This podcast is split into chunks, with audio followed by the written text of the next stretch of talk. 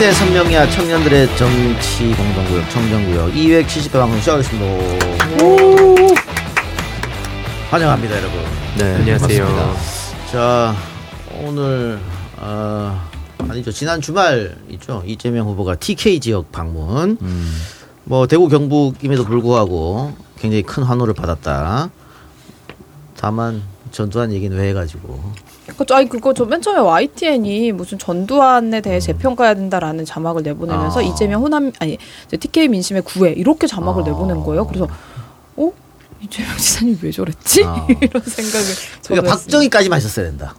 요즘 박정희는 공과 가를 분리해서 아이, 많이 뭐 생각하잖아요. 괜찮아. 박정희까지만 그 TK 갔으니까 네. 뭐왜 안 해도 될 말을 해가지고 그 뒤에 있잖아. 그래도 용서할 수 없다. 총칼로 그런 건 안 써줍니다 언론이. 그쵸. 음, 이게 정무적 판단이 좀 부족했다. 아쉽다. 이걸 실드치긴 어렵다. 그래서 이상민, 뭐 현근택, 뭐 진, 진성준 다 개인적으로는 좀 안 했으면 이런 얘기 오늘 다, 어, 다 해서 좀 실드치 어려웠는데 저는 근데 뭐 어, 윤석열처럼 그래가지고 이게 전두환 옹호 발언을 갖고 며칠 시끄럽다, 뭐 사과해야 된다 그렇게 가지는 않을 것 같아요. 휘발성이 그렇게 강하지는 않다. 좀 정해질 거라고 봅니다. 또뭐 여기에 대해서 오늘 또 권성동이 또 한 개 사고 쳐줘가지고 뭐 어. 아베크 물론 이제 그 가게 이름 안 했지만 그 가게 간판 위에 아베크 환영이라고 적혀 있더라고요. 음. 많은 걸 상징하는 동네였던 것 같아요. 아베크가 뭐예요? 제가 알기로는 프랑스어로 친구 뭐 이런 거로 알고 있는데 근데 어. 아베크족 몰라요? 모릅니다. 아, 한때 제가 한 2, 30대 네. 우리 세대 그때 때문에. 아베크가 참 예. 유행이었죠. 뭐 유행이라고 하여튼 뭐 그래요. 하여튼 그런데 지금 권성동 일단 열린 공감 TV에서 네. 어, 술판을 벌였다. 10일 날 음. 강릉 방문 뒤에 네. 윤석열은 없었던 것 같아. 아 그래요? 어, 이준석 있었고. 네, 이준석이 TV조선 있었다고 기자 있었고. 박성재 기자가 네. 있었다고 권성동 얘기를. 네. 그러니까 여섯 명 기자 여섯 명 음. 기자 여섯 명 플러스 이준석 플러스 권성동 음. 바- 바로 여덟 명이거든. 음. 한 명만 더 있어도 방역법 위반입니다. 아, 어. 내가 봤을 땐 있었다. 어? 딱 이렇게만 먹지 않았을 것이다. 음. 일단 방역법 위반 요거 하나에다가 어, 112가 출동했다는 거 아니야? 성희롱으로? 네. 그렇죠. 그러니까 술이 취해가지고 그 식당에 있는 부부. 부부한테 음. 어? 어우 강릉에 이렇게 이쁜 여자가 있다니 너무 이쁘다. 뭐발 제대로 잘 걸었다. 안다리를 안다리. 걸어도 안다리를 잘 아주 잘 걸었네. 그래서 112가 했다고 하는데 오늘 일단 아무데도 받지 않다가 원성동이 해명하면서 그런 일 없었다. 오히려 어 그 친구가 남자죠. 이제 남편이 와서 사진 찍어달라 그래서 누구 후배입니다. 사진 찍어서 해서 사진 찍고 그리고 아내분이 너무 이쁘시네요. 덕담하고 그래 화기애애하게 떠났다. 그리고 112 출동도 없었다. 이랬단 말이에요. 근데 열린 공간과 이상호 기자도 하- 확인했다며. 네 확인했어요. 그래 출동한 사실은 확인을 거기까지만 확인해 주겠다고. 자, 하더라고요. 그래, 그러면은 뭐 때문에 출동했어 그러면? 음, 그렇죠. 아무 이유 없는데 출동할 어, 리가 없죠. 출동한 네. 이유는 있을 거 아니야. 그럼 만약 성희롱으로 출동했다 그러면 지금 말이 안 맞는 거잖아요. 그렇죠. 그럼 이거는 강력하게 민주당에서 또, 어? 아 지금 씨 경찰을 제 국대에 누가 있어? 민주당 사람이 있는 거 아니야? 네 어? 전해철 똥팔이라니? 죄송합니다. 그걸 좀 이렇게 해갖고 뭐 뭐좀뭐 이렇게 논란이 됐으면은 어? 사실관계를 밝히기 위해서 어?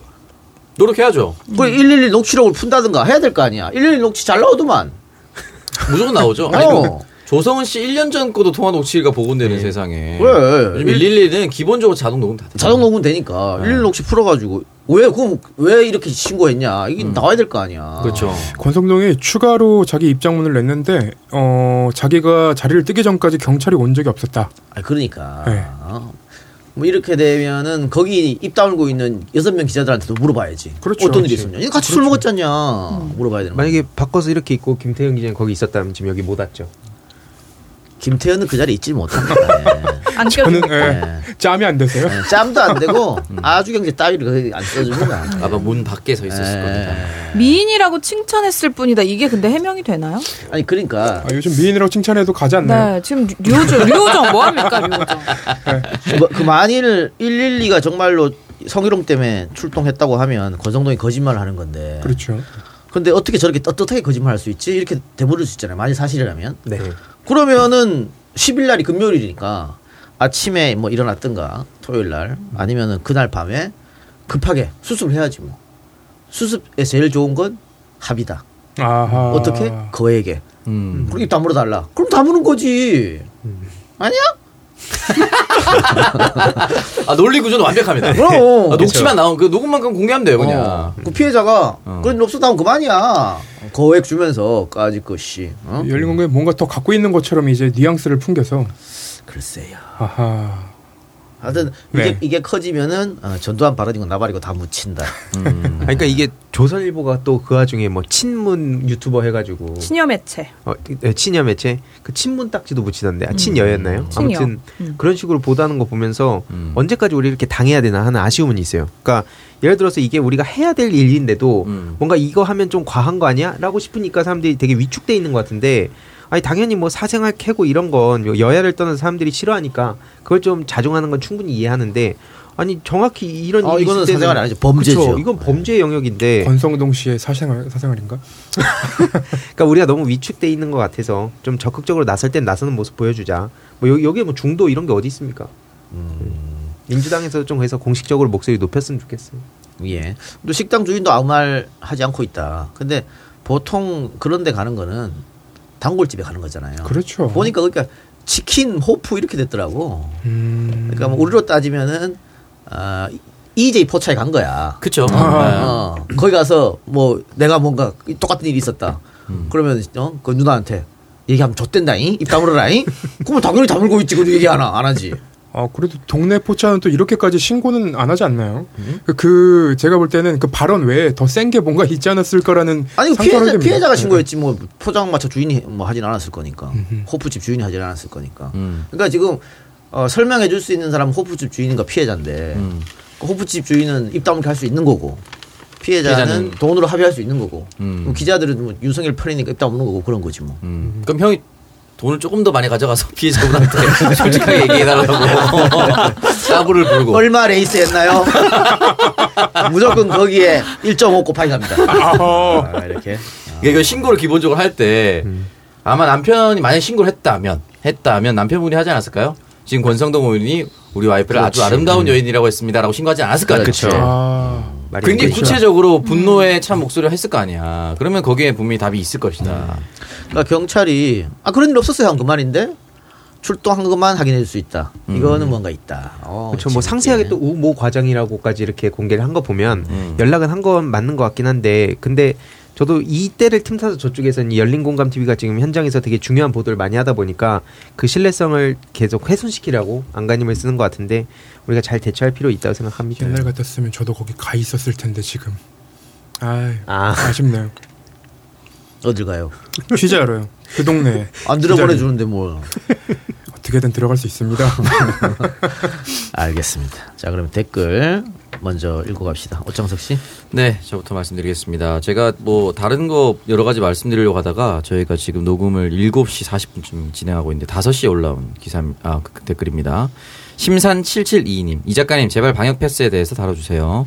오늘 방역 패스 첫날인데 오류도서 점심시간 30분 동안 손님들과 신랑이 하느라 손님도 못 받고 자영업자가 봉도 아니고 미접종자를 자영업자에게 걸으라고 하는지 이해하기 힘듭니다. 저는 시골에서 식당을 하는데 대부분이 어르신들이고 그중에서 투지폰 쓰시는 분들이 아직도 많고 방역 패스가 무엇인지도 모르는 어르신들이 많습니다. 오늘은 첫날이지만 어른들에게 가- 계속해서 방역 패스 없으면 출입 못 한다고 하면 아마 저는 시골에서 매장 나가고 싸가지 없다는 소리 들을 겁니다. 근본적인 방안을 내놔야지 무조건 업주들에게 걸러내라고 하면 이거 장사하지 말라는 소리입니다.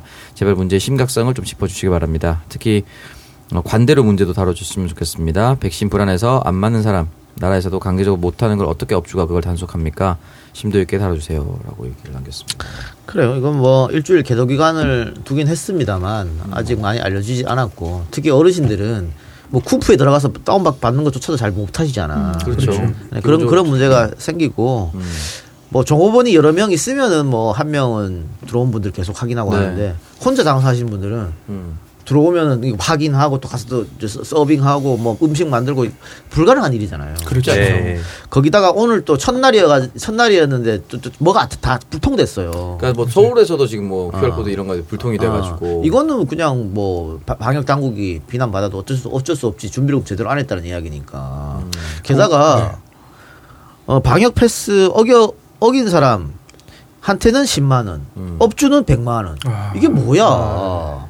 그럼 이- 이렇게 계속 싸워야 된다는 얘기잖아. 업주가 솔직히 뭔 잘못이 있다고 이렇게 해. 오히려 어긴 이 사람들한테 더 책임을 물어야지. 이 사람들은 그냥 어겼어? 그럼 10만 원이고 이 100만 원, 200만 원, 300만 원 영업 정지. 이건 좀 그렇다. 이 자영업자들이 폭발할 수밖에 없는 거죠. 그러니까 방역의 책임을 자영업자들한테 지금 떠넘기고 있는 형국이에요. 그러니까 자영업자들이 이 사람은 내 손님이거든요. 와서 내 매출을 늘려주는 사람인데 이 사람을 더 꼼꼼하게 검증한다는 것 자체가 사실 굉장히 그렇지. 시간 낭비입니다. 그러니까 인증도 좀 비슷하잖아요, 이거. 아, 수, 그 미성년자들. 맞아요. 예. 그러니까 방역 당국이 할 일을 자영업자한테 넘겼다. 오히려 어기면 100만 원입니다 하고 밖에다가 떡 써붙이면 음. 본인들이 아씨 안 해. 안 가. 안 먹어 이럴 거 아니야. 근데 10만 원, 업주는 100만 원. 이렇게 반대로 되니까 이거는 좀 문제가 있다. 그런 생각이 듭니다. 그래. 아, 좀 안타깝네요. 자, 다음. 어, 둥둥둥 N님께서 지난번 매불쇼에서 현근택 변호사랑 최진봉 교수도 비슷한 소리 하면서 이재명 후보 조국 사과에 대한 힘겨운 해명하던데 여기서 오창석 씨 똑같은 소리 하네요. 물론 이 작가나 오창석 씨가 말하는 거 다 이해하죠. 어, 하지만 그 해명을 위해 쓸데없는 죄명을 추가할 필요는 없습니다. 조국 장관 가족 정도가 아니면 못할 인턴 활동에 대한 20대의 공정? 그게 대부분 해당 외고 프로그램 안에서 일어난 일이고 라고 쭉쭉쭉 얘기하면서 조국 장관 조민 씨에 대한 억울함을 얘기를 하시는데요.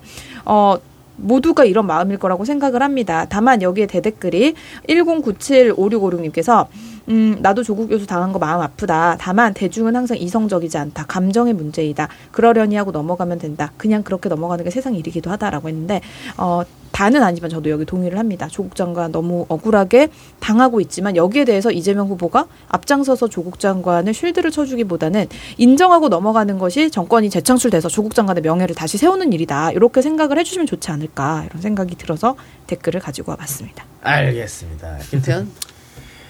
자, 10975656님이 어, 올려주셨습니다. 질문 배달은 윤석열. 윤석열은 청년들이 질문하면 답변 못하- 못하고 이준석에게 마이크 넘기기 바쁨. 질문 배달은 널리 알려주세요라고 글을 올려주셨습니다. 이거 영상도 보고 기사도 기사로도 많이 나왔는데 어떻게 질문이 들어오면 본인이 대답을 안 하고 이준석한테 마이크를 넘겨요. 근데 오늘 그 이 작가님 라디오 내용을 들어보니까 거기 국민의힘 쪽 사람이 나와서 그거를 기회를 준 거다라고 네. 얘기하는데 이거 황당하더라고요. 조경태. 네. 오창석이 키운 조경태. 아하. 아 근데 이 정치인들 말을 하- 말하기 좋아하는 거는 뭐 모두가 알고 있는 사실이고 어 이렇게 좋은 기회에 아무런 대답을 못 한다는 것 자체가 대통령 후보로서의 아니, 뭐 자격이 없는 것 같아요. 이번에 강릉 가서 간담회 그 논란도 그렇고 될 수 있으면 안 가고 가게 되면은 대답을 안 하고 뭐 이 지금 이런 작전을 짠 것 같아요. 아, 근데 뭐 술 먹는 거 말고 그렇지. 어, 답변할 수 있는 게 그래서 없어서 기대되는 것은 내일 관훈 토론이다. 자, 관훈 토론에 이준석을 데리고 갈 수도 없고 뭐 관훈 토론에 나온 기자들이 부먹찍먹 물어 물어보지도 않을 테고. 그건 말도 안 되는 거죠. 아, 음. 그럼 오늘 준비를 해야 되잖아요. 네. 오늘부터 오늘 오늘 밤에 아마 밤새도록 준비해야 될 텐데 제가 볼 때는 지금 이 시간부터 준비를 해가지고 지금 7시쯤 됐으니까 준비를 해서 1시간 정도 음. 8시쯤 하다가 에이 뭐 하면 되지 뭐 내일 자 술 먹으러 갑시다 하고 또술 먹으러 갔을 것이다. 그 이재명 후보와의 그 토론 차이점도 굉장히 부각이 될 것 같아요. 내일은 그 저번에는 기자들이 굉장히 뭐랄까 그 날이 서갖고 질문을 했었거든요. 근데 내일 만약에 그렇게 그런 모습을 안 보여준다면 어, 평소에 보던 언론의 모습이 윤석열 키우기에 나섰더 어, 나선 것이라고 이제 비판하는 것을 피할 수 없을 것 같다. 좀 그렇게 봅니다. 예 기대를 해보고요. 황희도 씨. 네, 아게모게님이 허은하 의원이 웃기는 이유가 지식백과 출연해서 게임 정책에는 당파 가르지 말고 여야 합작 잘하자 해놓고 이용 발의안에 이름 올렸다는 게 개그. 이제 와서 보면 하태경도 그렇고 국힘 계열 의원들은 2030을 표준은 ATM 수준으로 생각하고 있다고 봄. 자기들 아쉬울 때만 친한 척하고 자리 차지하고 나면 입 싹 닫고 있는 거 보면 역겨움. 물론 민주당 의원들도 전반적으로 각성할 필요 있고 더 이상 게임이 10대들만의 취미가 아니란 걸 알아야 됨. 이상한 의원도 계속 관심 많이 줬으면 좋겠고 라고 남겨주셨습니다. 공감하고요. 뭐 민주당도 그냥 저도 솔직히 얘기하는 게 뭐 뭐 저 사람들 비판하면서 민주당이 잘한다 혹은 뭐 저도 잘했다라고 할 수는 없지만 이제 어쨌든 그 기회가 왔, 왔으니 그리고 대선을 앞두고 많은 게이민들이 e스포츠와 게임 시장에 관심을 가지고 있으니 여기서 승점을 확 따와서 앞으로 민주당이 이 모든 걸 책임지겠다 그리고 자신도 있다 그런 말씀 드리고 싶습니다. 근데 허은하는 말이죠. 오늘 또 전문대 김건희 쉴드 친다고 네. 자기 전문대 나온 스튜디오 쓰는데 이, 이거 가지고 욕, 욕 얻어먹었다고 음. 누가 욕하디? 누가 욕? 니네 당 사람도 욕한 거 아니야? 민주당 사람들 그거 나 처음 들었는데. 거울 보고 욕한 거 아닌가? 어, 그러니까 허은아는 전문대 나온 스튜어디스 출신이라서 욕하는 게 아니고 그냥 깡통이에요. 비전이 없어서 욕하는 거야. 정책에 대해서 뭐 알기를 하려 뭘 알기를 해. 종편에 나와가지고 맨날 그냥 어 박근혜 빨간색 한복 입- 입으면 빨간색은 열정을 상징하고 맨날 그 맨날 그 얘기만 했잖아. 종편에 나갈 수 있을 정도면 대우 받은 거 아닌가요? 그러니까 씨, 뭘 한다고 자기가 브랜드 뭐 이미지 전략가? 아니 손혜원 의원님 같은 분이 보면 진짜 뭐 비교도 할수 그렇습니다. 없지만 저 이런 사람이 자기 PR하는 거 보면 좀 우습더라고요. 스튜어디스 이거 얼마나 좋아하는데 씨. 왜 누가 비난해? 누가 비난합니까? 말도 안 돼. 아, 또 이번에 또 hot한 게 룩복 요즘에 lookbook lookbook, lookbook 어. 그 누가 이제 대한항공 유니폼을 음. 어, 이렇게 똑같은 건 아니고 비슷한. 그러니까 속옷처럼. 아, 딱 봐도 대한항공이야. 근데 이제 갈아입는 거지. 속옷 입고 그다음에 스타킹 신고 뭐 가터벨트 하고 이거 다 이제 입었다 벗었다. 그래서 뭐 스튜어디스 전체 스튜어디스들이 뭐 이거는 어, 스튜어디스를 상품화한 거라고 막 비난하고 막 그러던데. 아 그래요? 어. 오바 아닌가? 왜냐면 그걸 하는 사람들이 꼭 스튜어디스 복장만 하는 거 아니고 다른 거 다 하거든. 음. 다른 거 다 하는데 왜 그- 여기 이것만 그렇게 하면 안 되는 거야? 그냥 뭐 코스프레 하는 거다 그렇게 생각하면 되는 거지 뭐. 그 사람들은 또 그걸로 돈 버는 거고 원래. 어. 요즘 그냥 너무 불편한 사람들이 좀 많은 것 같다. 뭐 대한항공 법적 조치를 검토 중이라고 하지만 법조계에서는 쉽지 않을 것이다. 그럼 뭐 법적 조치를 해? 영상에 나오는 제품은 모두 제가 직접 구매한 의상이고 특정 항공사의 정식 유니폼이 아니고 유사할 뿐 디자인과 원단은 또 다 다르다. 아니 오히려 저- 저런 게 저기 클릭 수를 더 늘려주게 하는 거야. 저 유튜버를. 그쵸. 네. 가끔 보면은 포털에 말도 안 되는 그 유튜버 기사 올라올 때 있잖아요. 뭐 이거 이게 오히려 홍보해주고 사람들 그렇지. 들어가게 하고 논란되고. 음. 내가 저도 때 놓았습니다 거기. 조회수 상당할 겁니다 아마. 아니, 그 정경심 교수 자산관리인 김경록 씨 있잖아요. 네. 그분이 책을 썼는데 어, 조중동에서 너무 까대가지고 책이 잘 팔리고 있어요. 야. 훌륭합니다. 홍보를. 맞아요. 그, 그 홍보를 해주. 훌륭합니다. 예. 자 이동영, 김성애, 박진영이 쓴 구회 말 끝, 이재명의 구회 말 끝내기 홈런 안 나가고 있습니다 여러분. 일주일 만에 판매가 지금 안 되고 있어요. 논란을 하면 만들어야 되는 거 아닌가요? 거기 바꾸기 뭐 내용 없어요? 어, 아, 씨, 아니 후보가 직접 들고 사진까지 찍었는데도 아 이씨 안 되네 여러분들 많은 사랑을 이 다 반품당하게 생겼습니다.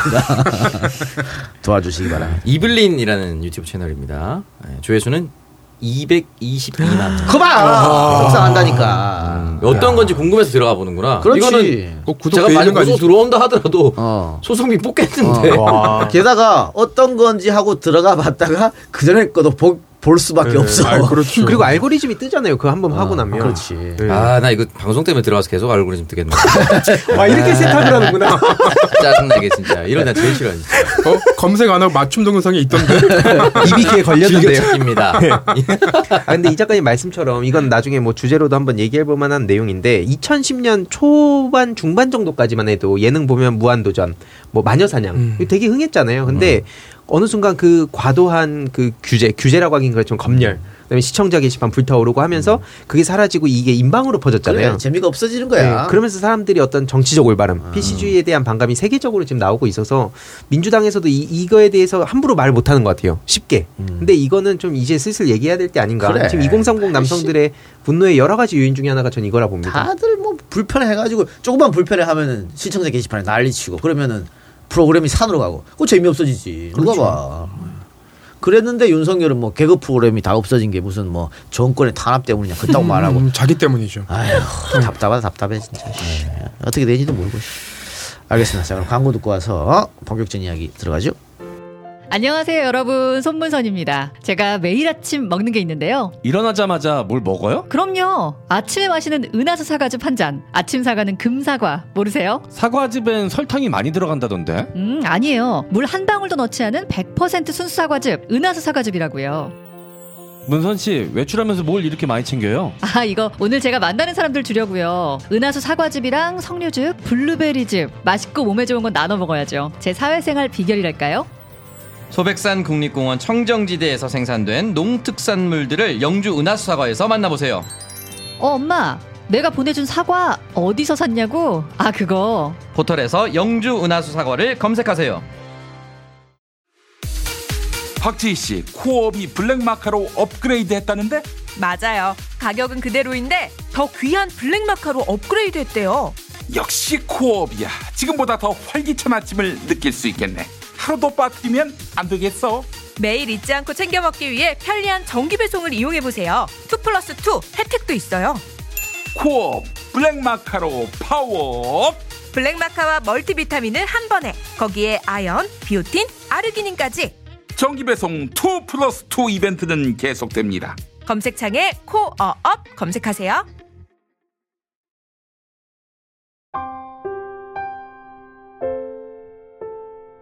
하루 20분 힐로소피와 함께 온전한 휴식 시간을 만나는 시간 식물 본연의 힘을 담은 특별한 제품으로 건강한 라이프를 선사합니다. 힐로소피와 함께 힐링하세요. 힐로소피 자, 첫 번째 광고는 영주 은하수사과입니다. 은하수사과의 연말 세일이 시작되었습니다. 12월 말까지 계속되는 이번 행사는 1년을 마무리하는 마지막 행사로 지난 1년간 은하수사가에서 가장 많이 판매된 세 가지 품목을 할인된 가격에 판매합니다. 금년 한 해 동안 17,000박스가 판매된 사과즙, 30톤이 넘게 판매된 사과, 6,000박스, 어, 6,000박스가 판매된 도라지 배즙을 최대 25% 할인된 금액으로 만나보세요. 선물할 곳을 선물할 곳이 많은 연말 많은 분들이 찾아주신 검증된 제품으로 준비해 보시는 건 어떨까요? 지금 포털 사이트에서 영주 은하수사가 검색 부탁드립니다. 네, 영주 은하사가 이제 판매량을 공개한다는 것 자체가 굉장히 자신 있다는 말씀. 어, 자신 있다는 거죠. 네, 그만큼 많이 판매됐다는 것도 재구매하셨던 분들이 굉장히 많다는 겁니다. 17,000 박스가 판매됐다는 거는 진짜 정말 많이 판매됐고 올해 올해 아, 올해만 17,000박스니까 네. 10개월로 하면 한 달에 1,700박스 이상씩 나간 거예요. 사과만 음. 또 30톤이 넘게 판매가 됐다고 하니까 네. 어, 6천 박스 판매됐다고 하고 음. 어, 어마어마한 부분인데 여기에서 이제 이거를 기념해서 또 할인된 금액으로 음. 아직까지 만나보지 못한 분들은 또 기회를 잡을 수 있다고 하니까요. 어, 그러니까 지금 여러분들도 은하수사가 들어가서 어, 포털 사이트에서 은하수사 검색하시면 여러 가지 만나보실 수 있으니까요. 한번 확인해 보시면 좋을 것 같습니다.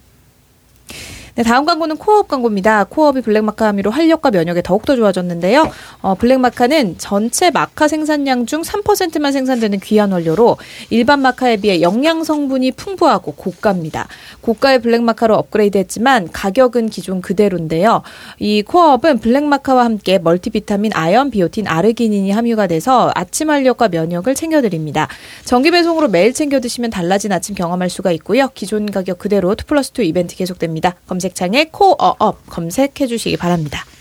네, 코어업입니다. 아, 면역력이 굉장히 중요한 요즘. 제가 오늘 좀 백신도 맞고 와가지고 네. 앞서도 오프닝 때도 말씀드렸겠지만 네. 예, 평소에 잘 지켜야 됩니다. 예, 비록 입술 옆 주변에는 좀 무너졌지만 아, 그 맞고 그렇게. 아니야 그걸 전혀 아. 상관없습니다. 어쨌든 겨울철에 지금 또 독감 환자도 굉장히 또 많아진다고 하더라고요. 갑자기. 네. 네. 여러분 평상시에 코어업 두 알로 건강 잘 챙기시고 면역 챙기고 특히 올해 춥다고 합니다. 그래서 네. 벌써부터 롱패딩 입고 돌아다니신 분들도 많을 텐데 코어업 두알 잘 챙겨 드시기 바랍니다. 네, 그래서 지금 뭐 어, 유명한 여, 연예인들도 많이 지금 확진이 나오고 있다고 하잖아요. 아. 불안해만 하지 마시고 코어업 드시면서 면역력 챙겨 보시기 바랍니다. 세 번째 광고입니다. 티 소믈리에의 손끝에서 탄생한 힐로소피 블렌딩 티와 함께 하루 20분 온전하고 건강한 휴식 시간 즐겨보시길 바랍니다.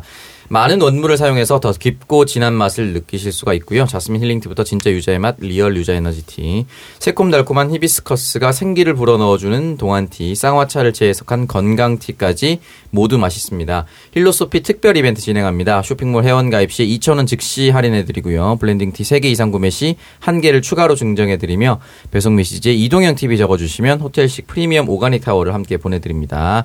매달 리뷰형 이벤트도 진행합니다. 구매 후 정성스러운 리뷰를 작성해 주신 분들 중에 세 분을 선정해서 힐로소피 올인원 3종 세트를 선물로 드리고요. 많은 참여 부탁드립니다. 검색창에 힐로소피 검색 또는 010-7411-0123, 7411-0123번으로 연락 주시면 됩니다.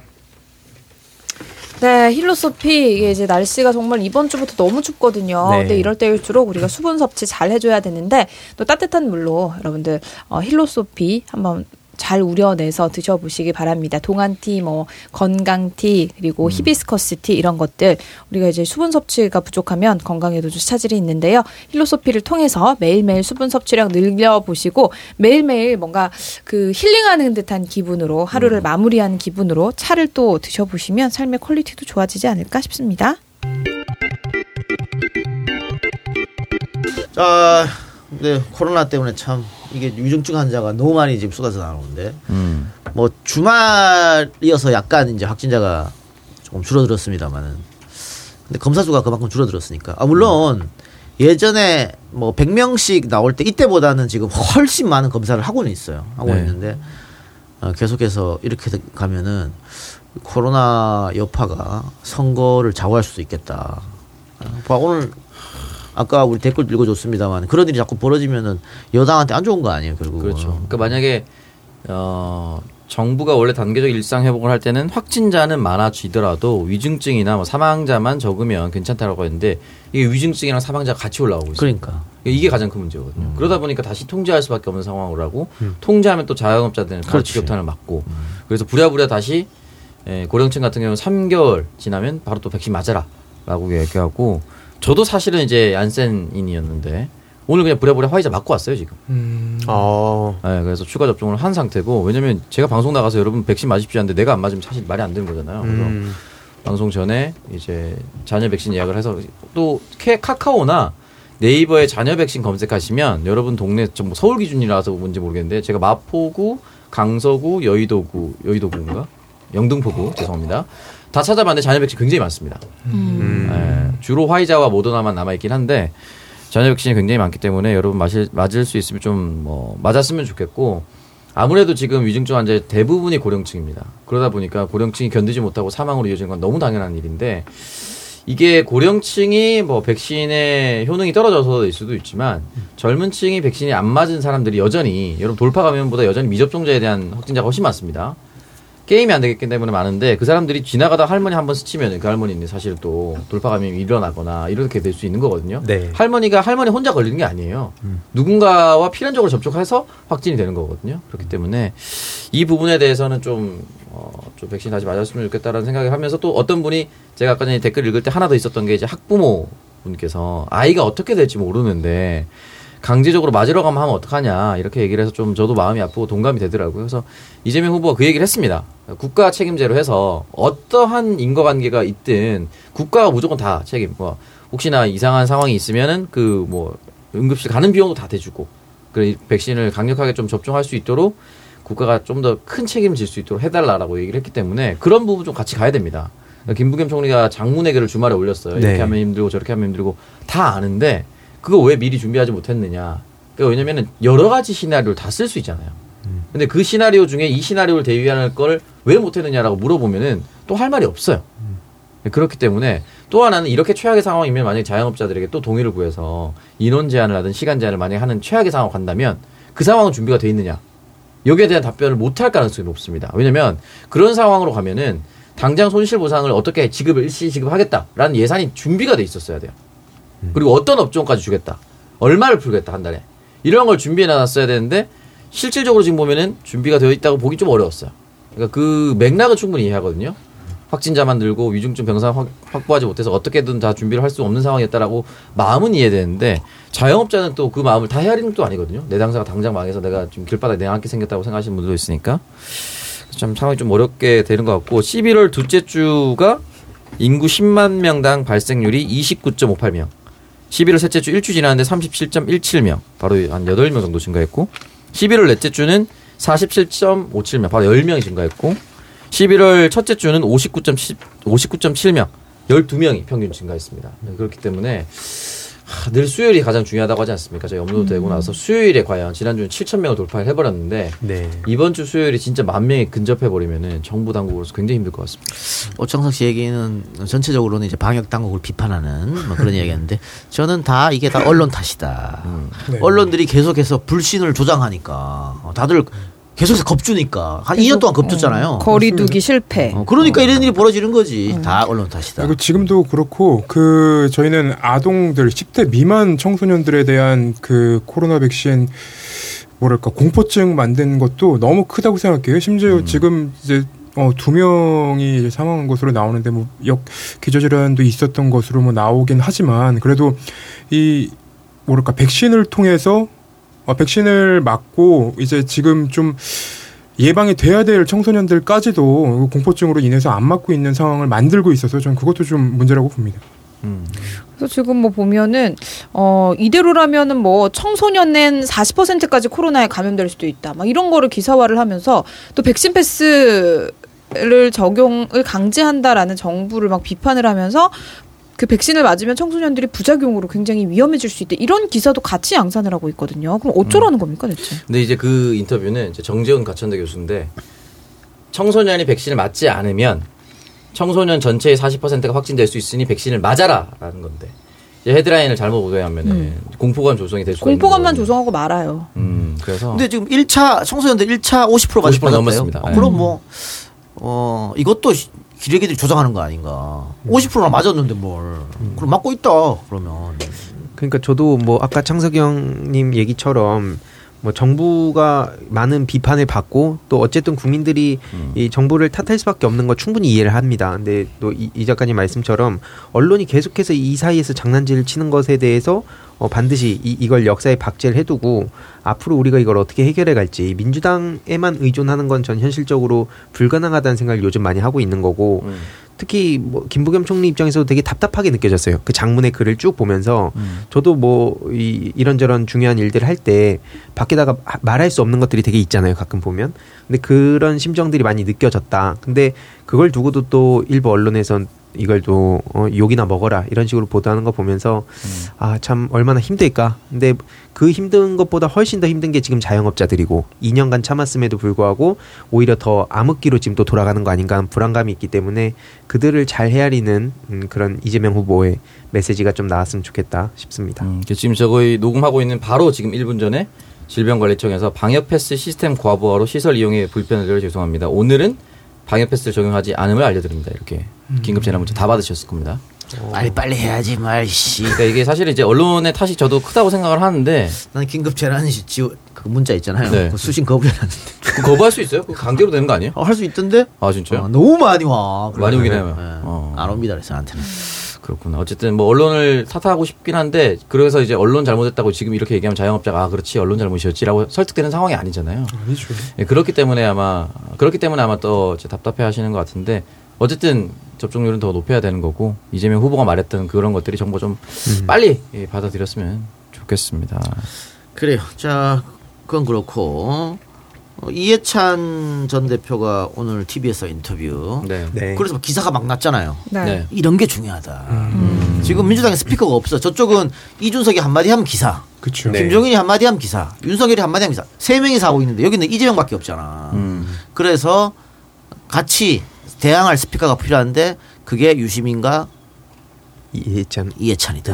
아, 유시민 유시민 이사장 이제 작가라고 불러야 되나요? 아무거나 불러 뭐 어때? 네. 어, 유시민 장관을 불렀어요. 아, 유시민 장관이 저기 방송 정치합시다 2 나와가지고 그래. 발언하는 예고편만 봤는데 어우 세요. 그래. 그 기사가 바로 되더라고 요. 아, 예고편만 봐도. 그거야. 그 악플러에 대한 진중 평가. 진중거는 평론할 상태가 아니다. 상태가 아니다. 좋잖아 그런 거. 네. 아 예전에도 얘기했지만 진중권 제가 친구들한테 게임하는 친구한테 뭐라 그러냐면 진중권이라는 이름을 많이 들으니까 뭔가 되게 대단한 줄 알아요. 그래서 이 롤에 비유해요. 그러니까 방구석 그 브론즈가 음. 페이커한테 훈수 두는 거다 저거. 음. 그러면 딱 바로 알아듣거든요. 음. 그럼 저왜 저러는데 언론이 저렇게 쓴거뭐 어떡하냐고. 음. 그러니까 실제로 그렇게 비유를 해서 친구들한테 한번 젊은 친구들한테 많이 알리면 좋을 것 같고. 이거 롤 하는 사람들이 바로 알아듣는 말이죠. 네. 아, 지난주에 원래- 황희두 씨가 가불기라고 얘기했는데 많은 분들이 가불기 나만 못 알아 나만 아재냐 가드 불능 기술 필살기다 라는 뜻이었는데 가- 사실 솔직히 말씀드리겠습니다. 저도 사실 뭐 한 사자성어 같은 건 줄 알았어. 아, 그래서 저도 저는 뭐 애초에 안 듣고 있었기 때문에 그런 얘기가 나왔는지도 몰랐어요. 아니 그 방송 끝나고 나서 희두 씨랑 둘이서 맥주 마시면서 얘기하는데 둘이서 롤 얘기하면 너무 재밌거든요. 여기서 말을 못 하겠어요. 롤 얘기를. 아, 김태 기자 롤을 하는 거예요? 저 롤 진짜 많이 했습니다. 그 기자 시험 준비할 때 스트레스 그걸로만 풀었어요. 밖에 안 나오고. 아. 롤만 하고. 뭐 이따가 또 그래서 제 주제 때 더 얘기할 수 있겠지만 어쨌든 음. 중요한 것은 말씀 주신 대로 스피커가 좀 많이 나와야 되는데 음. 뭐 이걸 계기로 좀 다른 의원들도 좀 용기를 냈으면 좋겠어요. 네. 화살 다 그들이 맞고 있잖아요. 그쵸. 좀 나올 유시민 있다. 전 이사장이 이제 전원책 변호사를 물론 시즌 1에서만 하긴 했지만 시즌 2에도 카운터 파트너 했다는 건 조금 이제 쉽게 갔다는 가자는 의지 아닙니까? 좀 이렇게 하면 좀 전원책 변호사 기분 나쁠라나? 아니, 홍준표가 대선 후보로 나오는 바람에 같이 못 하는 거죠. 아, 아 그렇죠. 홍준표가 있었죠. 네. 근데 이 와중에 또 뭐 유시민 이사장 시세 차익이라면서 시세 그걸로 차익. 또 좌표 찍어가지고 아. 멀쩡히 집에 살고 있는데 뭐 그런 어쨌든 저렇게 흠집내기를 하고 있다는 것을 음. 우리는 잘 파악하고 언제까지 그런 걸 이렇게 거리두기 할 거냐 좀 같이 이럴 때는 화살도 분산시켜서 맞고 어, 양적 스피커 확산이 전 더 중요하다고 생각합니다. 그래서 질적인 것도 중요하지만 누구 대단한 사람 하나 나와도 스피커 훼손시키면 바로 그냥 중도 확장 안 된다고 또 이렇게 되거든요. 우리 좀 전략을 새롭게 짤 필요가 있다 봅니다. 흔들어 줘야 targeting이 안 되죠. 그러니까 하여튼 유시민 유시민 이사장을 하여튼 본격적으로 스피커 역할을 하기로 했으니 그렇게 하면 되고 이해찬 대표도 가끔가다 저렇게 본인이 하고 싶은 말 있으면 딱딱 하면 된다. 또 음. 물론 이해찬 대표가 전면 등판하는 거 아니야 그러는데 매일 출근하고 있는데 이 새끼들 뭐 전면 등판. 매일 당사로 출근한다 매일. everyday 등판 아닌가요? 어? 전면 등판 아 그러니까 자식들 모르면서 씨. 상임고문실 따로 따로 책상 하나 방 하나 만들어 줬어. 캠프에다가. 뭐 알고 떠들어. 지금 맨날 출근한 지 얼마나 됐는데 매일매일 보고서 받아. 권순정이 만든 보고서 맞아요. 근데 실제로 뭐 오늘 인터뷰에도 좀 나왔지만 후보가 부각받아야 되니까 전면에 안 나섰던 거고 계속 이렇게 하고 있었지만 지금 어쨌든 결집해야 되는 상황이라서 이렇게 나오신 거고 어쨌든 그만큼 주변 사람들 다 끌어모아서 우리 시민들도 각자 할 수 있는 역할 하면 된다 봅니다. 알겠습니다. 그리고 지금 여권 일각에서 재보선에 민주당이 공천하지 말자. 우리가 혁신을 보여주기 위해서 뭐 이런 거예요. 이런 건데 뭐 어차피 질 곳이면 그렇게 해도 된다. 뭐 예를 들면 서초, 그다음에 무조건이죠. 대구 중남구, 음. 50억 각상도 자리. 네. 어차피 지잖아. 네. 뭐 이런 데는 괜찮은데 서울 종로, 그다음 경기 안성, 청주 상당 이 해볼만 하거든 세개 지역구는. 아이씨 그뭐아 까짓 거 우리가 169개라 있는데 뭐 세 개 주면 어때? 뭐 이런 건가? 어? 제가 봤을 때는 그냥 아, 일단 이렇게 한번 쓱 던져놓고 여론을 보려 그런 것 같아요. 후보도 검토해 보겠다 그랬거든. 그 여론을 본다. 그 민주 민주당 내 여론도 그렇고 민주당 지지층 여론 이런 것들 중도. 그 사실은 자 우리가 혁신을 하기 위해서 공천하지 않겠습니다. 그런다고 중도 애들이 우와 민주당 봐 변했어. 야한표 주자. 이러진 않을 거 아니야. 뭐래 이러죠. 그러든지 말든지. 그래서 아마 아 그러니까 이게 사실은 여기 서초 갑하고 대구, 대구. 중남구는 국민의 힘이 잘못해서 내려놓은 거잖아요. 네. 그리고 안성하고 청주 상당은 민주당이 잘못해서 내려놓은 거고 음. 서울 종로는 뭐 희한하게 뭐 별 잘못도 없는데 내려놨고 뭐 그 우리 잘못이잖아요. 우리가 던졌잖아. 우리가 잘못해서 나간 게 아니고 자진 사퇴면은 어쨌든 우리의 이유로 걸성이 나온 건 맞잖아요. 이낙연 때문에? 그렇지. 그러니까 그러면 자 우리도 공천하지 않을 테니까 국민의힘 니네도 공천하지 마. 그 국민의힘 아 우리 공천 안 할게 이러면은 된- 괜찮은데 얘네들은 안 그럴 거거든. 공천할 거거든. 100% 공천하죠. 그럼 다섯 개 다 먹는 거거든 걔네들이. 음. 이게 과연 옳은 일이냐, 아, 중도한테 영향을 미치느냐, 그래서 여론전을 보려고 이렇게 하- 아마 한 것 같아요.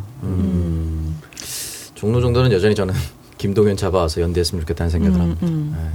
네. 다른 건 모르겠는데 김동현 근데 서울시장 바라고 있는 거 아니에요?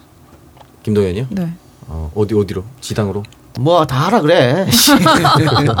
아니, 이번에- 무슨 생각으로 나왔는지 사실 잘 모르겠어요 지금 아직까지도. 네. 아 1%밖에 안 나오는데 뭐 그게 뭐. 아니 이번에 좀 되는 대로 붙어가지고 도움 주는 척하고 다음번 음. 서울시장 공천 서울시장 오, 무성호 의원 어떻게?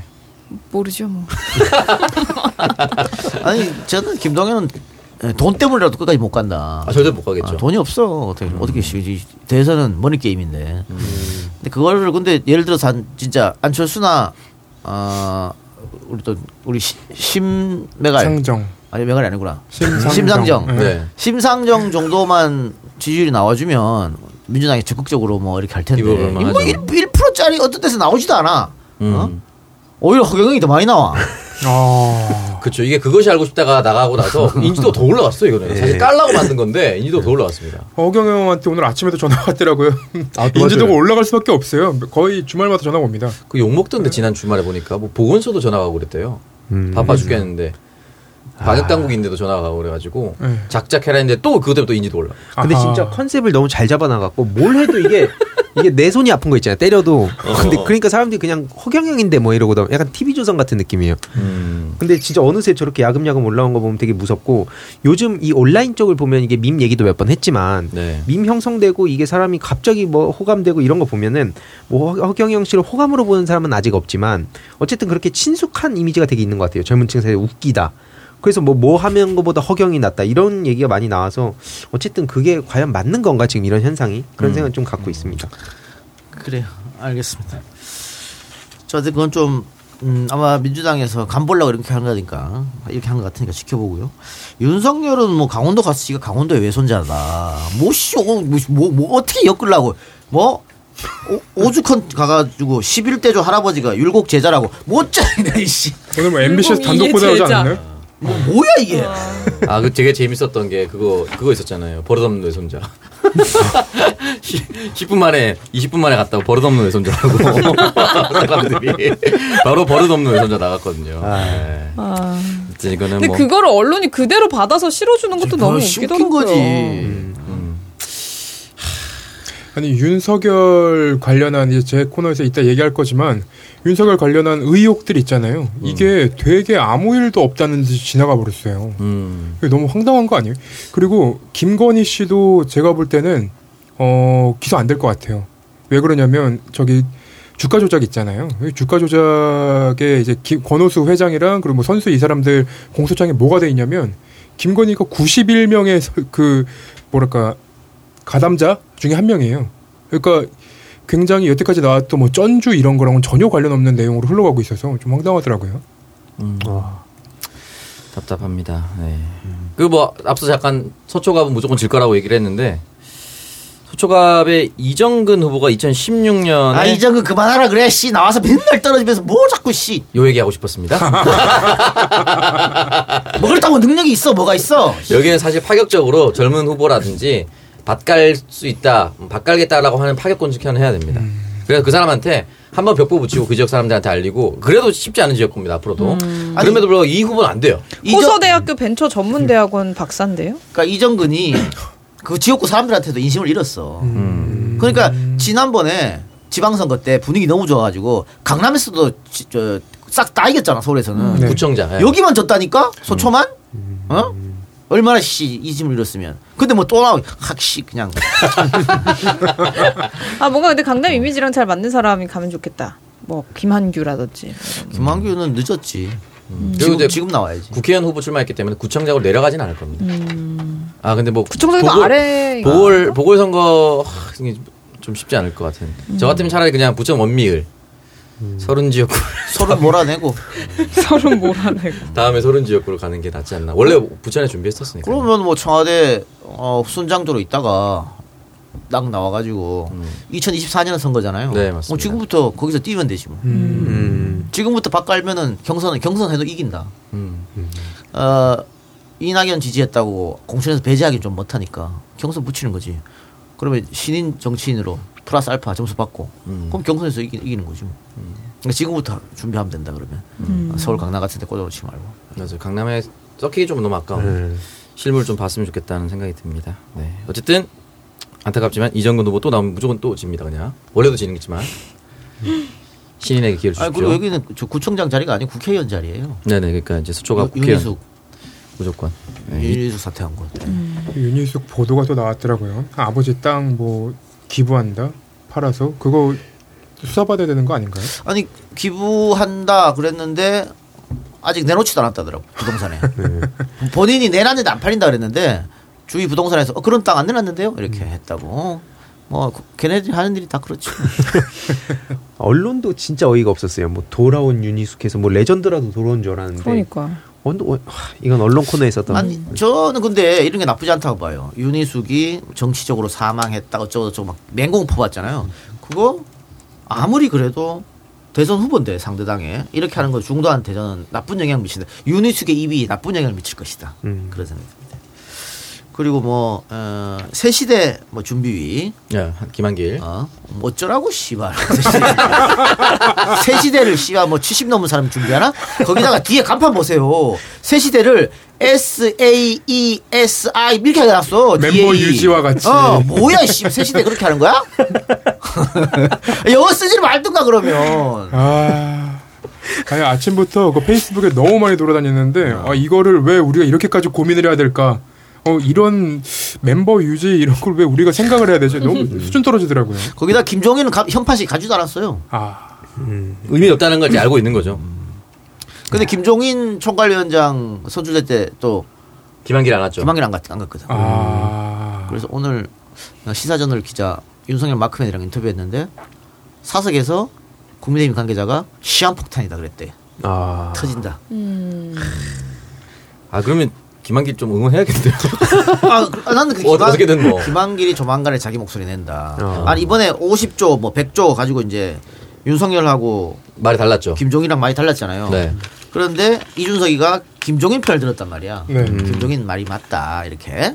근데 김병준은 윤석열. 윤석열 그렇죠. 윤석열 말이 맞다 이렇게 했거든. 좋았어 잘하고 있어. 뭐 그런 식으로 하는 거지. 뭐. 지금 이준석 대표는 또 페북에 또 뭐 유승민 뭐 대통령 지지한다 했었나? 그 그러니까 그 가세현 약간 비꼴라고 음. 했다 욕 많이 먹고 있던데요 또. 가세현에서 지금 이준석 대표 탄핵하자고 그러고 있고. 가세현도 잘하고 있어. 예, 그걸 또 방금 페이스북에 이준석 대표 올렸어요. 그 약간 패러디처럼 올린 것 같은데 비꼴라고. 어. 비꼬는 게 아니라 이제 어르신들 영린 건드린 거다. 그런 비판 받고 있더라고요. 어허. 그렇지. 당 대표가 그렇게 조롱하고 그런 짓거리 하면은 또욕 얻어먹지. 잘하고 있다. 그래요. 자 그러면은 광고 듣고 와서 오창수 코너 넘어갑니다. 홍승민 경영 컨설팅입니다. 코로나 국면에서 사업하기 참 쉽지 않습니다. 하지만 잘 찾아보면 유용한 정부 지원금이 있습니다. 신제품 개발, 제품 판매를 위한 마케팅, 생산, 그리고 더 나아가 수출 전략까지 모두 지원금을 받을 수 있습니다. 과연 내가 여기에 해당되는지, 해당된다면 어떤 지원금을 받는지, 또 지원금 금액은 얼마나 되는지 혼자 찾기 어려우시다면 저희 홍승민 경영 컨설팅을 찾아주십시오. 업종별로 다양한 지원금을 받는 방법, 스타트업부터 중소기업 모두 성공할 수 있습니다. 지금 바로 홍승민 경영 컨설팅을 검색해 주세요. 어제보다 더 빛나는 피부 미스터 필 플러스 미스터 필 미스터 필 샤랄랄라 밝아지는 주문 미스터 필 플러스 하루 한 알로 몰라보게 예뻐지자. 생기충전 미백 영양제 미스터필 플러스. 첫 번째는 여러 지원 사업들에 대한 컨설팅을 통해 중소기업과 스타트업들과 함께하는 홍승민 경영 컨설팅입니다. 중소기업에서 내년도 신사업을 준비하시는 기업, 내년에는 수출을 본격적으로 준비하고 싶으신 기업, 현재 생산 현장에서 어, 효율을 올리시기 희망하시는 기업, 그리고 스타트업 준비하시는 분들 모두 연락 부탁드리고요. 기업 상황에 맞는 정부 지원 사업으로 성장하실 수 있게 도와드리고 경영 컨설팅도 제공합니다. 홍승민 대표가 쓴 책이 국내 사업계획서 도서 부분 2년 연속 1위를 했다고 합니다.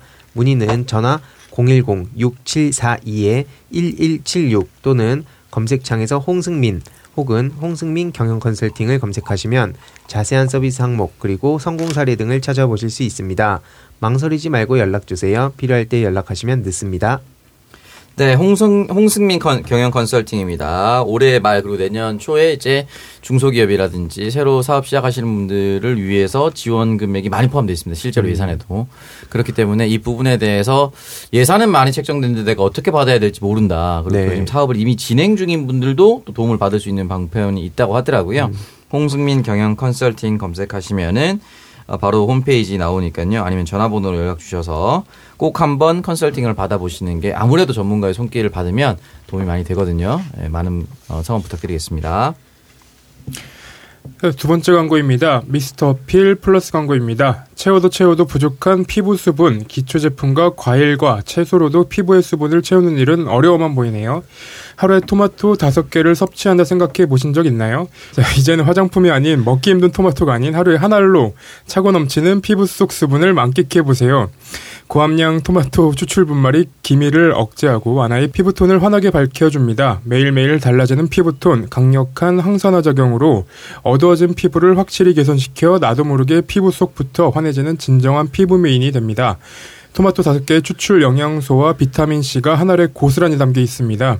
놀라운 후기와 평균 90%의 재구매율로 피부 관심 구매자들의 필수 영양제로 자리 잡고 있습니다. 초록창에 미스터 필 플러스를 검색하세요. 네, 아, 미스터 필 플러스 검색하시면 바로 스토어팜으로 연결이 되고요. 77개의 리뷰가 있습니다. 와. 그리고 지금 보면은 7만 원 이상 결제 시 뭐 3천 원 사용 가능한 쿠폰도 뭐 즉시 발급이 되고요. 또 보면 매달 베스트 리뷰 이벤트를 또 진행을 하고 있네요. 베스트 리뷰어로 선정된 한 분께 또 미스터 필 플러스 본품 세 박스를 또 추가로 선물해 드리고 있으니까요. 드셔보시고 또 꾸준히 드시면 또 효과가 나오기 때문에 꾸준히 드시고 리뷰도 한번 참여해 보시면 또 사은품도 받을 수 있을 것 같습니다. 네, 이 백색 토마토 자체도 우리 몸에 좋은 성분이긴 하지만 또 피부에도 좋다고 하니까요. 건강도 챙기고 우리 피부 건강도 같이 챙겨 보시면 좋을 것 같습니다. 어, 김이라든지 이런 색소 침착은 또 나중에 후천적으로 없애려면 굉장히 힘이 드니까 미리미리 미스터 필로 관리해 보세요. 이번 광고는 쫀득쫀득 조정칩 군고구마 말랭입니다. 찬바람이 싸늘하게 불어오는 겨울에 생각나는 간식 고구마, 달콤한 고구마를 쫀득쫀득하게 즐겨보시기 바랍니다. 강원도 치악산 자락에서 친환경 고구마를 재배하는 더 착한 농장이 달콤한 고구마를 간편하게 즐길 수 있게 만든 조정치 군고구마 말랭이. 아이들을 위한 간식으로 시작해서 방부제 및 화학 첨가물은 넣지 않고요. 친환경 호박 고구마만을 100%로 구웠습니다. 한 입에 쏙 넣으면 촉촉한 식감과 고구마 본연 의 진한 달콤함이 살아있어서 어린아이 할 것 없이 인기가 좋은 겨울 대표 간식 조정치 군고구마 말랭입니다. 입안 가득 퍼지는 달콤함과 쫄깃함을 느껴보고 싶다면 검색창에 조정치 군고구마 말랭이를 검색하고 조정치 고구마 스마트 스토어에서 어, 주문해 보시기 바랍니다. 배송 메시지에 청정구역 또는 미르미디어에서 듣고 주문한다고 작성하면요. 조정치 군고구마 말랭이 60g 한 봉지를 더 보내주는 특별 이벤트 혜택 받을 수가 있습니다. 네, 이거 저 가수 조정치 씨인 줄 알았는데 아니고 네. 스마트 스토어에 들어가면은 안녕하세요 강원도 원주시 신림면 아, 신림면에서 친환경 고구마를 재배하고 있는 청년농부 조정치입니다라고 나와 있습니다. 저희가 음원이 없는 광고이기 때문에 저희가 조금 더 자세하게 설명을 드릴 텐데 저희 농장은 살충제 및 제초제를 사용하지 않은 친환경 재배를 하고 있다라고 얘기를 하면서 네. 항상 건강한 고구마를 제공하기 위해서 땀방울을 흘리고 있다라고 하면서 본인이 직접 재배하고 있는 사진까지 올려두셨습니다. 정말 본인의 얼굴까지 공개하면서 믿고 어. 드실 수 있는 사실 저희가 지금 받았어요. 네. 김태현 기자 드셔보니까 어때요? 어 이거 되게 말랑말랑하네요. 음. 제가 그 어렸을 때 하도 이빨을 갈아가지고 네. 이빨 그 막 오징어 이런 거 잘 못 먹어요. 근데 이거 아. 되게 쉽게 먹을 수 있네요. 네, 굉장히 부드럽고 방부제나 첨가제, 감미료 이런 거 아무것도 안 넣었다고 하니까 진짜 100% 국내산 호박 고구마. 아, 우리 남훈 씨도 좋아하는 이 호박 고구마로 만든 구- 군 고구마 말랭이 여러분 많은 사랑 부탁드리겠습니다.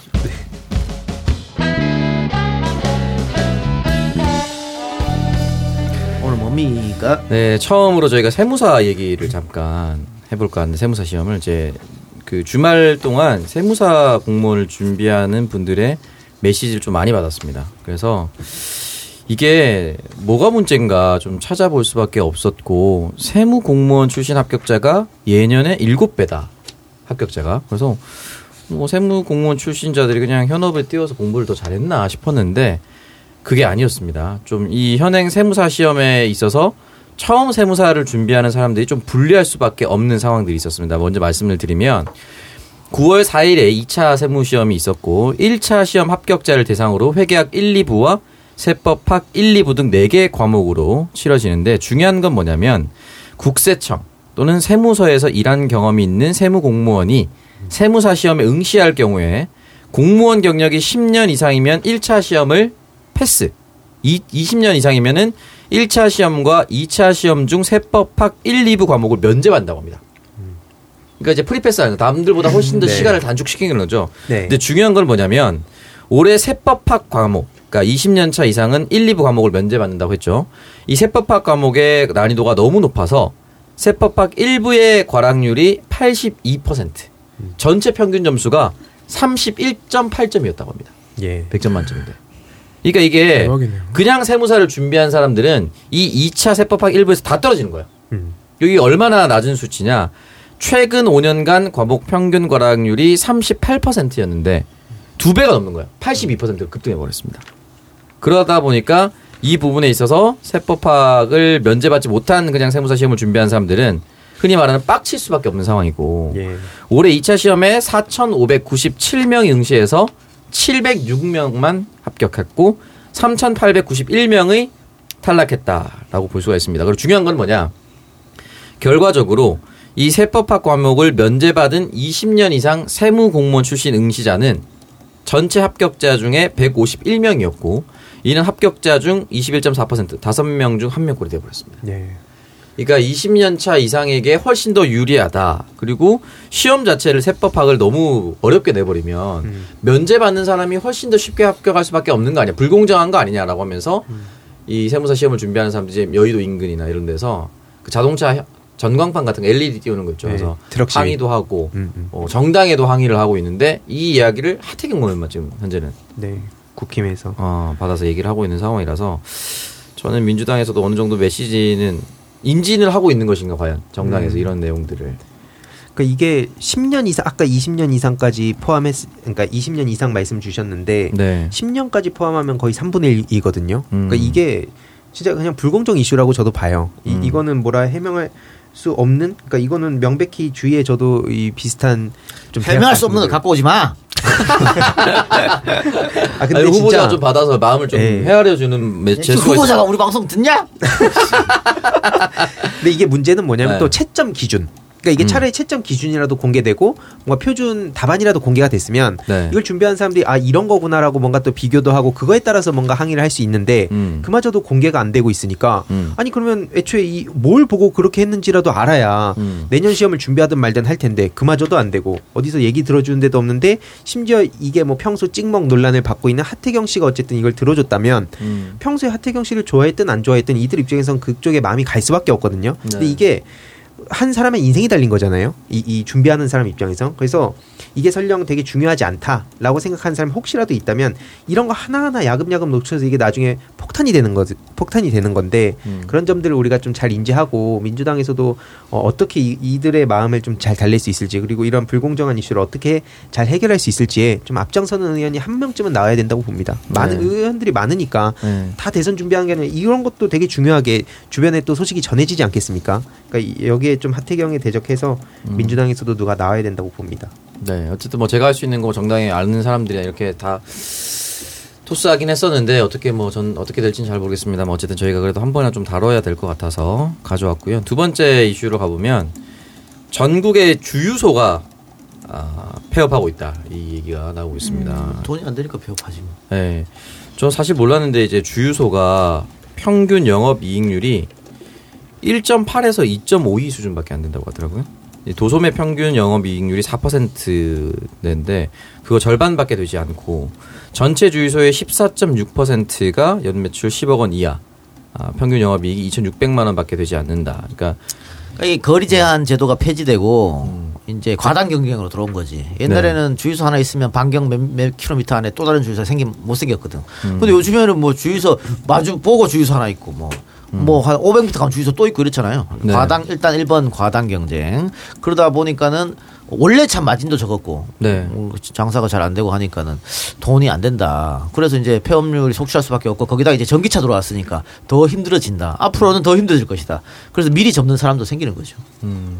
그래서 말씀하셨던 대로 앞으로 전기차가 들어오면 들어올수록 사실은 이제 주유소 형태는 많이 사라질 겁니다. 일반 주차장에서 전기차를 바로 주차시킨과 동시에 이제 충전하는 경우가 많아지기 때문에 어, 일부 수소차로 전환할 수 있겠지만 완전히 다른 시스템이잖아요. 그러다 보니 지금 현재 주유소 업장들은 앞으로 갈수록 어려워지지 않을까. 동영이 말씀하셨다는 대로 91년에 주유소 거리 제한 완화가 있었고 95년에는 아예 거리 제한이 철폐했습니다. 그러다 보니까 우후죽순 많이 생겼을 수밖에 없을 거고 2010년을 어, 정점으로 매년 100여 개씩 사라지고 있다라고 하고 셀프 주유소가 이제 10년 사이 13.4배 증가했다고. 엄청 거의 다 셀프 주유소예요 요새는. 네, 그러니까 사람 한 명 쓰면 다 돈이기 때문에. 인건비라도 절약하자 네. 뭐 이런 건데 어, 지방 여러분 국도 다니시다 보면 폐업한 주소 엄청 많습니다. 네, 맞아요. 근데 그거를 뭐 부시거나 그렇지 않아. 그냥 내비둬. 음. 왜?